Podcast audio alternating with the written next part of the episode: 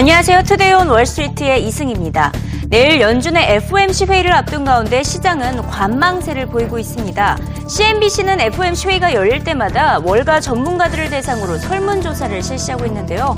과연 이번 FOMC 회의 결과 어떻게 예상하고 있을까요? 일단 이번 달에도 양적 완화 규모를 100억 달러 추가적으로 축소를 하지만 제로금리 수준은 내년 상반기까지 유지할 것으로 예상을 했습니다. 하지만 내년 말까지는 기준금리가 1%로 오를 것으로 내다봤습니다. 자, 이는 지난달 조사보다 오른 수치고요. 다소 매파적인 전망에 힘이 실린 것을 확인할 수가 있습니다. 또 응답자의 절반 이상은 연준이 내년 양적 완화 정책을 최종적으로 종료를 하기 때문에 재무 제표 규모를 줄이기 시작할 것으로 내다봤는데요. 자, 연준의 재무 제표 최근에 어떻게 나오고 있는지 살펴보면 지난 2008년 금융위기 이후에 엄청나게 재무제표 규모가 많이 오른 것을 알 수가 있습니다. 지금 현재 4조 2천억 달러까지 많이 올랐는데요.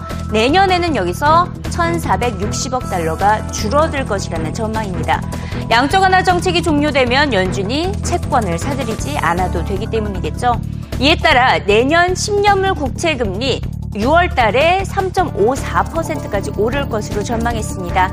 매파적인 성향의 힘이 실린 이번 설문조사 결과를 스티븐 리스먼 기자가 상세히 설명합니다.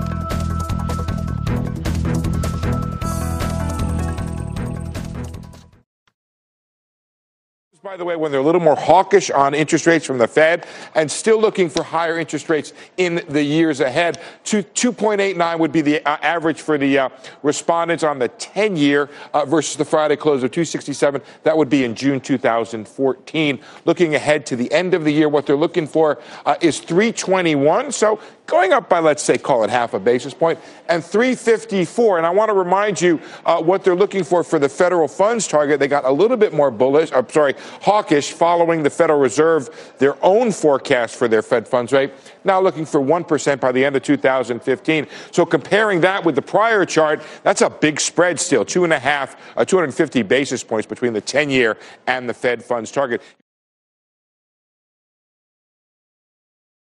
과연 연준 의장에 대한 전문가들의 평가는 어땠을까요? 결과를 보기도 전에 예측을 할 수가 있었는데요. 혹시나가 역시나였습니다. 역시나 벤 버냉키 전 의장에 대한 평가가 자넨 옐런 의장보다 좋았습니다. 옐런 의장이 기자회견에서 실수를 한 적이 있었기 때문이겠죠. 자, 우선 결과부터 말씀드리면요. 버냉키 의장은 B, 옐런 의장은 B 마이너스였습니다. 버냉키 의장이 전 의장의 정책 능력, 리더십 그리고 시장과의 소통이 옐런보다 낫다는 평가였고요. 반면 옐런 의장은 경제를 전망하는 능력은 버냉키 전 의장보다는 낫다는 평가입니다. But first, we graded uh, Janet Yellen versus Bernanke on uh, four, five categories here. Uh, on leadership, Bernanke gets an A, Yellen a B. On transparency, uh, they both get B pluses. Communication, uh, Yellen's going to be a little bit below uh, Bernanke. Perhaps that's because of the first uh, flub she made in her uh, first press conference. Forecasting, though, this is where Yellen does actually do a little bit better than the former Fed chairman. And overall monetary policy, uh, B versus a B plus. And then the final grade here, uh, B versus B minus. I will tell you that Yellen got a few more A's than Bernanke ever got in his last grade. However, um, uh, she got a few D's as well. That brought it down. Is the Fed clear? A slight decline from our March survey uh, to April. 64% saying Fed monetary policy is clear and credible. We've been following this for a, a long time, and it's remained in the 60s right there. We'll watch to see if this uh, decline is a trend. 36% saying not clear and credible. Uh, some of the commentary, you know, those notes that come along. 주식 시장에 대한 전망은 매우 낙관적이었습니다. S&P 500 지수가 올해 말까지 4% 그리고 내년 6월까지는 8% 상승한 2017을 전망을 했는데요. 자, 오늘 장에서도 계속해서 상승 마감을 한 것을 확인할 수가 있었습니다. 아, 지금 당장 다음 달 S&P 지수의 전망을 살펴보면요. 지난 1년 전보다 많이 낙관적으로 전환한 것을 알 수 있습니다. 지난해 6월에 조사를 했을 때는 다음 달에 S&P 500 지수가 1700 1823에 달할 것으로 예상을 했지만 지난달 조사 1866 그리고 이번 달 더 올랐죠. 다음 달에는 1883에 달할 것이라는 전망입니다. 일단 오늘 장에서는 1869에서 마감했기 때문에 어, 이게 현실적으로 실현 가능해 보이는데요. 이 주식시장에 대한 낙관적인 전망에 힘이 실리고 있는 조사 결과를 수치와 함께 알아봅니다. Development because our respondents to our survey getting a little more bullish on stocks after having been bearish for a very long time. Let me show you what they're looking at here. Uh, they're seeing a, an S&P by June uh, 2014 of 1883. That's versus the Friday close of 1863. Moving ahead to the end of the year uh, for December, what you can see is they're looking at 1937, uh, and then for June 2015, this is our first call on this 2017 for the S&P average. Taking a look over here, what you see is that at 1.1% by June 14th, again, from the Friday close, 4% by the end of the year, and 8% by uh, June 15th. You can see they followed this market up, so they haven't been a great predictor of what was a pretty, bull, uh, pretty bullish market now. Now they seem to be just a touch more on board. 월가 전문가들의 낙관론은 주식시장 전망에서만 나온 것은 아닙니다. 미국 경제 성장과 침체 가능성에 대한 전망을 살펴봐도 장밋빛 전망이 커진 것을 확인할 수가 있었는데요. 미국 경제가 또다시 침체에 빠질 것으로 보이냐는 질문 결과 침체 가능성이 3년 만에 최저치로 나타났습니다. 자, 2011년 9월 조사와 한번 비교를 해보도록 하겠습니다. 최근 4년 동안 조사가 실시가 됐었는데요. 침체 가능성이 2011년에는 무려 36.3%로 높은 수준이었습니다. 하지만 매년 시간이 지날수록 점차 감소하다가 이번 달 조사에서는 14.6%까지 줄어든 것을 알 수 있습니다. 아, 그만큼 침체 가능성 없어 보인다라고 응답을 한 것이고요. 실제로 최근 발표된 되고 있는 경제 지표들도 이 같은 전망에 힘을 실어주고 있습니다. 지난달 잠정 주택이 9개월 만에 가장 많이 팔린 것으로 나타나며 주택 시장이 안정권에 있었음을 시사했는데요. 이에 따라 올해 GDP 성장률 전망치도 소폭 상승했습니다. 지난해 1월 조사 때는 2.6%로 나타났지만 이번 달 조사에서는 올해 미국 경제 성장률이 2.7%에 달할 것으로 나타났습니다. 자, 미국 월가 전문가들의 낙관론을 구체적으로 살펴봅니다. I want to give you the good news here, and that good news is the estimates for the probability of recession coming down. The lowest we've had in the three years we've been asking this question. We asked our 40 respondents, uh, what do you think the chance of recession is in the next 12 months? You can see back in September 2011, it was 36%, 28.5%. Our previous low was 15.2. And you can see this time around it dropped. If you could zoom in here, from 16.9%. That's a great zoom, Nick. Nice job. 16.9 down to 14.6. And you'll see that's the lowest we've had going across here for the 12 months. Looking at what is the growth forecast for next year. Uh, for this year, first of all, 2.7%, which means we're going to have to do better the next three quarters, given what the number we're probably going to get for first quarter GDP uh, come this week. And then we see it ratcheting up to 3%. And it's been pretty consistent in that area over the last several years. If you look at the, uh, the history of this forecast that's come out for 2014. 네, 전망은 낙관적이어도 항상 변수는 주시하고 있어야겠죠. 시장의 발목을 언제든지 잡을 수 있는 대외 악재가 도사리고 있기 때문입니다. 일단 우크라이나의 지정학적 리스크에 대한 우려감은 여전히 투자 심리를 위축시키고 있습니다. 오늘만 하더라도 미국이 러시아에 대한 추가 제재에 나서면서 장 중반 주가 하락을 유도한 바가 있었죠. 또 중국발 악재도 배제할 수는 없습니다. 최근 전 세계 경제가 중국 경제 흐름에 민감하기 때문인데요. 흥미롭게도 월가 투자자 전문가들은 대외 악재 가운데 우크라이나보다는 중국을 더 우려하고 있는 것으로 나타났습니다. 자, 우크라이나 지정학적 리스크가 영향이 있을 것으로 보이냐라고 질문을 했더니 무려 68% 영향이 없을 것으로 내다봤습니다. 의외의 결과죠. 반면 35%만이 영향이 있을 것으로 봤고요. 흥미롭게도 중국 경기 둔화에 더 예민하게 반응하는 것을 확인할 수 있습니다. 64%가 영향이 있을 것 이렇게 응답을 했습니다. 자, 이 밖에도 투자자들은 미국 정부의 세금 정책과 고용시장 성장 둔화 또 금리 인상 여파 등을 잠재적 변수로 우려하고 있는 것으로 나타났습니다. What about geopolitical risks? We asked about China and we asked about Ukraine and what kind of impact our respondents thought it would have on the U.S. economy. 68% saying almost no impact for Ukraine, but that kind of reverses when we ask about the China's economic slowdown and the economic issues they've had there. 64%, although I will say most of this is in the modest impact category, not in the significant impact category. Uh, we did put geopolitical risk among the options for the biggest threats. Tax and regulatory policies remains the biggest threat, 26% answering that. 21% say slow job growth. And there's the new entrant right there, geopolitical risks, and 8% saying a rise in interest rates. Some of the commentary we've gotten.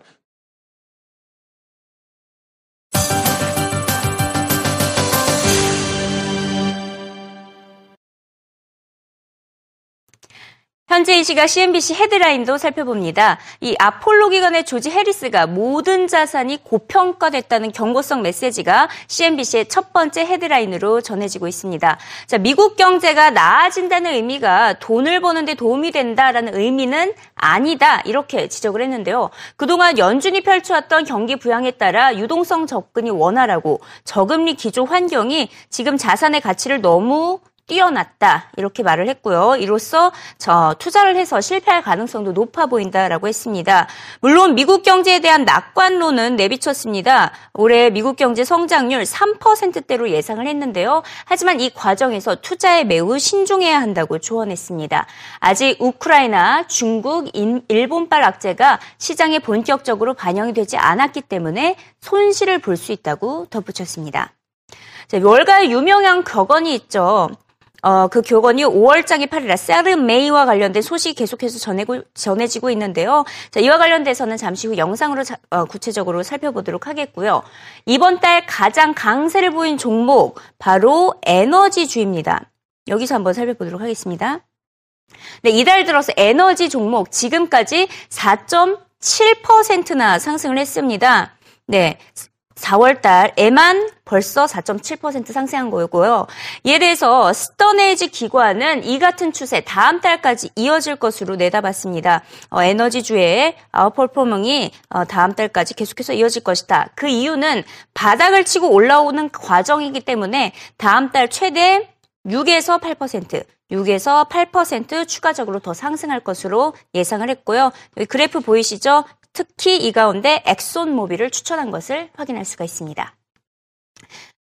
가장 큰 이슈 중 하나였죠. 미국이 이제 러시아에 대해서 추가적인 제재에 나섰던 것인데요. 이로 인해서 국제 유가는 상승했습니다. 반면 러시아 최대 정유주들의 주가는 폭락했습니다. 러시아 최대 정유사인 로즈네프트의 주가가 2% 하락했다고 보도를 했는데요. 로즈네프트의 임원이 이번 미국이 제재를 가한 인물 중인 하나이기 때문입니다. 이에 따라서 신평사 S&P 러시아 국가 신용 등급을 강등한 데 이어서 이번에는 가스프롬과 로즈네프트 어, 러시아의 정유사의 신용 등급까지 기존의 triple B에서 triple B 마이너스로 강등시켰습니다. 자, 앞서 얘기했듯이 Sell in May에 관련된 기사 살펴보도록 하겠습니다. Sell in May라고 하면 5월에 주식을 팔고 떠나라라는 월가의 격언입니다. 5월이 되기 전에 보유했던 주식을 다 처분을 하고 현금으로 바꾼 다음에 그 현금을 10월 말까지 기다려야 한다라는 조언인데요. 지난 50년 동안 다우지수의 평균 수익률이 겨울에는 7.5% 상승하고 있지만 이 5월과 10월 사이 여름 시즌에는 마이너스 0.1% 수익률을 보여왔기 때문입니다. 하지만 오늘 재밌는 것이 오늘 CNBC 출연했던 전문가는 반드시 이 전략이 맞는다는 보장은 없다고 설명했습니다. FBN 증권은 다우가 아닌 S&P 500 지수에 이 격언을 적용시켜 본과 그 영향력이 제로였다고 분석했습니다.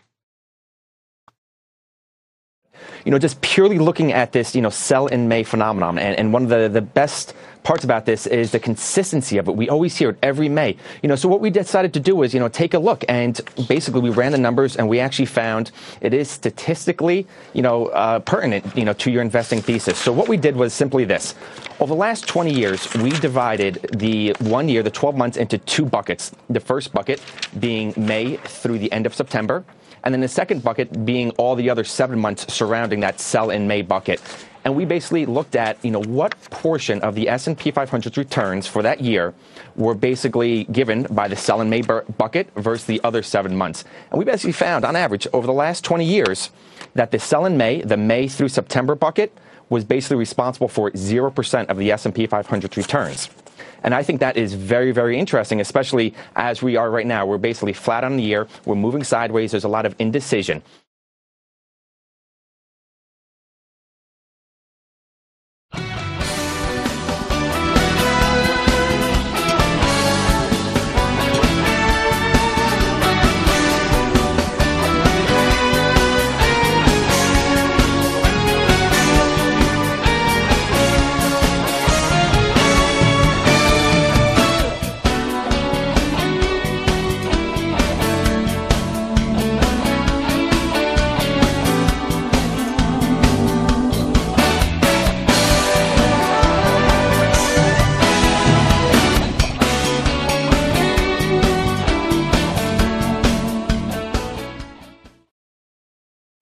네, 앞서 CNBC 헤드라인을 살펴봤는데요. 이 밖에 주요 외신들 또 어떤 헤드라인을 전하고 있는지 살펴보도록 하겠습니다. 우선 유럽의 대, 유럽 지역의 대표적인 경제지죠. 파이낸셜 타임스의 헤드라인을 살펴보도록 하겠습니다.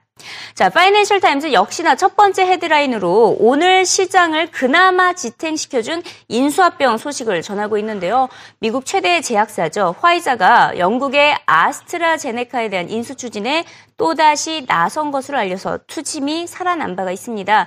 어, 여기서 재미있는 게 두 번째 도전임에도 불구하고 인수가를 올리지 않았다는 건데요. 어, 우리 돈으로는 한 104조 원을 제안을 했습니다. 아직 결과는 나오지 않았고요. 이로써 어, 아스트라제네카의 주가는 15% 상승했다고 파이낸셜 타임스는 전하고 있고요. 파이낸셜 타임스는 화이자가 이번 주에 아스트라제네카 인수 소식을 공식 발표할 것으로 보인다고 보도했고요.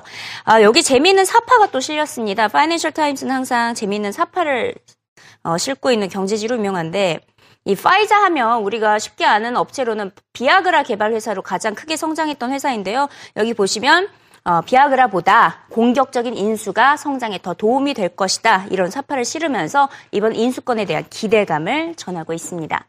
자, 이 밖에 또 파이낸셜 타임스 어떤 기사를 전하고 있는지 홈으로 가서 헤드라인을 살펴보도록 하겠습니다. 자, 파이낸셜 타임스 역시 러시아에 대한 미국의 추가 제재에 대해서 보도를 하고 있는데요. 네, 계속해서 이 소식은 많이 전해지고 있지만 파이낸셜 타임스만의 시각을 살펴보도록 하겠습니다. 자, 이번에 푸틴 대통령의 측근을 노린 전략이다라고 풀이를 했습니다. 이번에 17개 기업들이 포함이 됐는데 이 가운데 러시아의 가장 핵심 기업 로스네프트 정유사가 포함됐기 때문입니다. 이 정유사의 임원이 어 이제 제재를 당하기 때문에 러시아 경제에 본격적으로 타격을 가하게 된다. 바로 이 사람으로 알려지고 있는데요. 타격이 전해질 것이다. 이렇게 파이낸셜 타임스는 보도했습니다. 자, 이번에는 미국의 대표적인 경제지죠. 월스트리트 저널로 넘어가 보도록 하겠습니다. 네, 역시나 뭐 우크라이나 그리고 또 뭐 화이자 소식 전하고 있고요. 자, 여기서 뱅크 오브 아메리카 소식 짚어보도록 하겠습니다.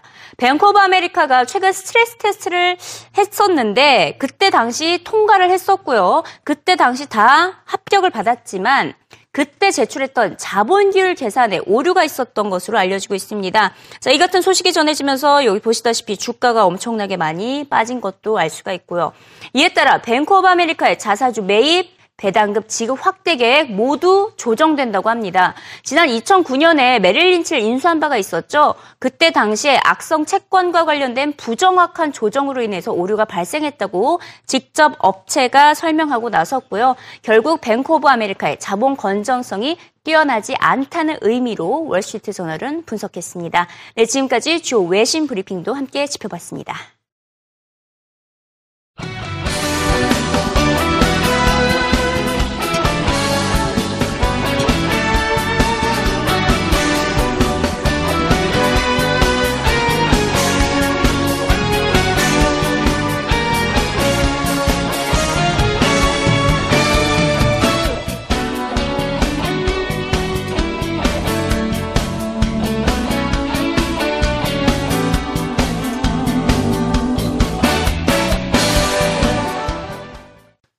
오늘 미국 증시가 장 막판에 리바운드, 반등을 이뤄냈는데요. 그러면서 대부분의 지수가 상승 마감을 했습니다. 여기에 상당히 힘을 실어준 뉴스 바로 화이자의 megadeal 추진 소식이 되겠습니다. 그러면서 대형주가 랠리를 이끌었는데요. 또 하나의 제약업계 megadeal, 터질 듯 터질 듯 하면서 아직까지는 터지지 않고 있습니다. 미국의 대형 제약사 화이자가 영국의 아스트라제네카를 무려 천억 달러, 약 100조 원의 인수를 재추진한다는 보도가 나왔습니다. 하지만 아스트라제네카 측은 이 성명을 통해서 세부 사항이 빠져 있었다. 그러면서 협상에 임하기는 적절치 않았다. 독자 경영에 자신이 있다. 이렇게 말을 하면서 아직까지는 인수건이 마무리되지 않았음을 또 알리기도 했습니다. 또 다음 기업 뉴스 살펴보자면요. 도요타 자동차 관련한 뉴스가 나와 있습니다. 캘리포니아 주에 지금 위치하고 있는 미국 본사를 이 댈러스로 이전한다는 보도가 블룸버그 통신을 통해서 나왔는데요. 이 도요타는 직원들에게 이번 결정이 구조 조정의 일환이며 새 조직에서 일하게 될 것이라고 통보한 것으로 보입니다. 캘리포니아를 떠나는 이유는 높은 세금, 각종 규제이며 릭 페리 텍사스 주지사가 오랫동안 도요타를 구애한 것으로 알려지고 있습니다. 세 번째 소식입니다. 뉴욕 증시 상장을 앞둔 중국 최대 이커머스 웹사이트 알리바바가 역시 중국 최대 모바일 웹 브라우저 UC웹과 이 합작사를 설립할 것을 계획하고 있다. 사내 소식통 두 명을 인용해서 월스트리트 저널이 보도했습니다. 션머라고 불리는 이 합작사 경영은 여전히 UC웹이 맡기로 했고요. 중국 최대 검색 엔진 바이두와 구글 등에서 일했던 인력을 이 합작사에서 고용할 것으로 전해지고 있습니다. 모바일로 사업 기반을 넓히려는 알리바바 이미 지난해 8월에 창업자 UC웹 창업자가 UC웹의 이사회에 안착한 바 있습니다. 자세한 합작사 출범 날짜는 아직까지는 불확실한 상황입니다. 스페인 경제가 특히 금융권이 회복되고 있다는 사실을 증명할 만한 좋은 소식이 나왔습니다. 재정 위기 당시에 구제를 받았던 은행 중에 가장 규모가 컸던 방키아 은행의 1분기 순이익이 전년 대비 2배 이상 증가한 1억 8,700만 유로라고 발표가 됐는데요. 다만 기대치였던 2억 180만 유로에는 조금 미달했습니다. trading 부진이 이어졌음에도 순이자 수익이 36%는 것이 고무적이고요. 부실 여진 여신 비율 역시 전분기 14.7%에서 14.3%로 하락 하락했습니다. 첫 번째로 말씀을 드렸던 화이자 관련한 소식 기억이 나십니까? 무려 100조 원의 인수를 재추진한다는 소식이 들렸는데요. 그만큼 화이자에는 어떤 떨어지는 콩고물, 즉 장점이 있기 때문에 이 같은 대형 인수권을 추진하지 않나 이런 생각이 듭니다. 월가 전문가의 의견은 어떤지 한번 직접 한번 들어보겠습니다. What you see here is an opportunity for Pfizer to use its international cash. They've got greater freedom to return cash to shareholders if they can actually uh, uh, move the, the, the, the company's uh, base of operations to the UK, although they'll still uh, maintain their, their U.S. Uh, base. But strategically, I think it comes down to the pipeline.